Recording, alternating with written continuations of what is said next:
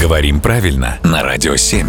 Володя, доброе утро. Доброе утро. Сегодня предлагаю разобраться с орфографией. Краткое «и» не дает покоя. Скажем слово «выиграл». Как его правильно написать? Вот здесь очень важно различать произношение и написание. Сначала о произношении, потому что там есть варианты. Образцовое произношение «выиграл». Так. Допустимо «выиграл», то есть с «и» уже. Главное заметить разницу. Ну вот «выиграл» и «выиграл». Чуть более протянутое. Да. И в беглой речи даже допускается «выиграл». А вот на письме мы можем это оформить единственным способом — с буквой «и».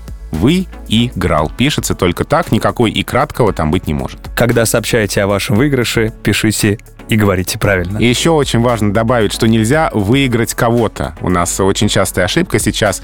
Там э, «Зенит» выиграл «Спартак», например. Так. Надо обязательно с предлогом «у». Выиграть можно у кого-то. А обыграть кого-то — это очень часто путают в современной речи, но эту разницу надо помнить. Спасибо, Володь.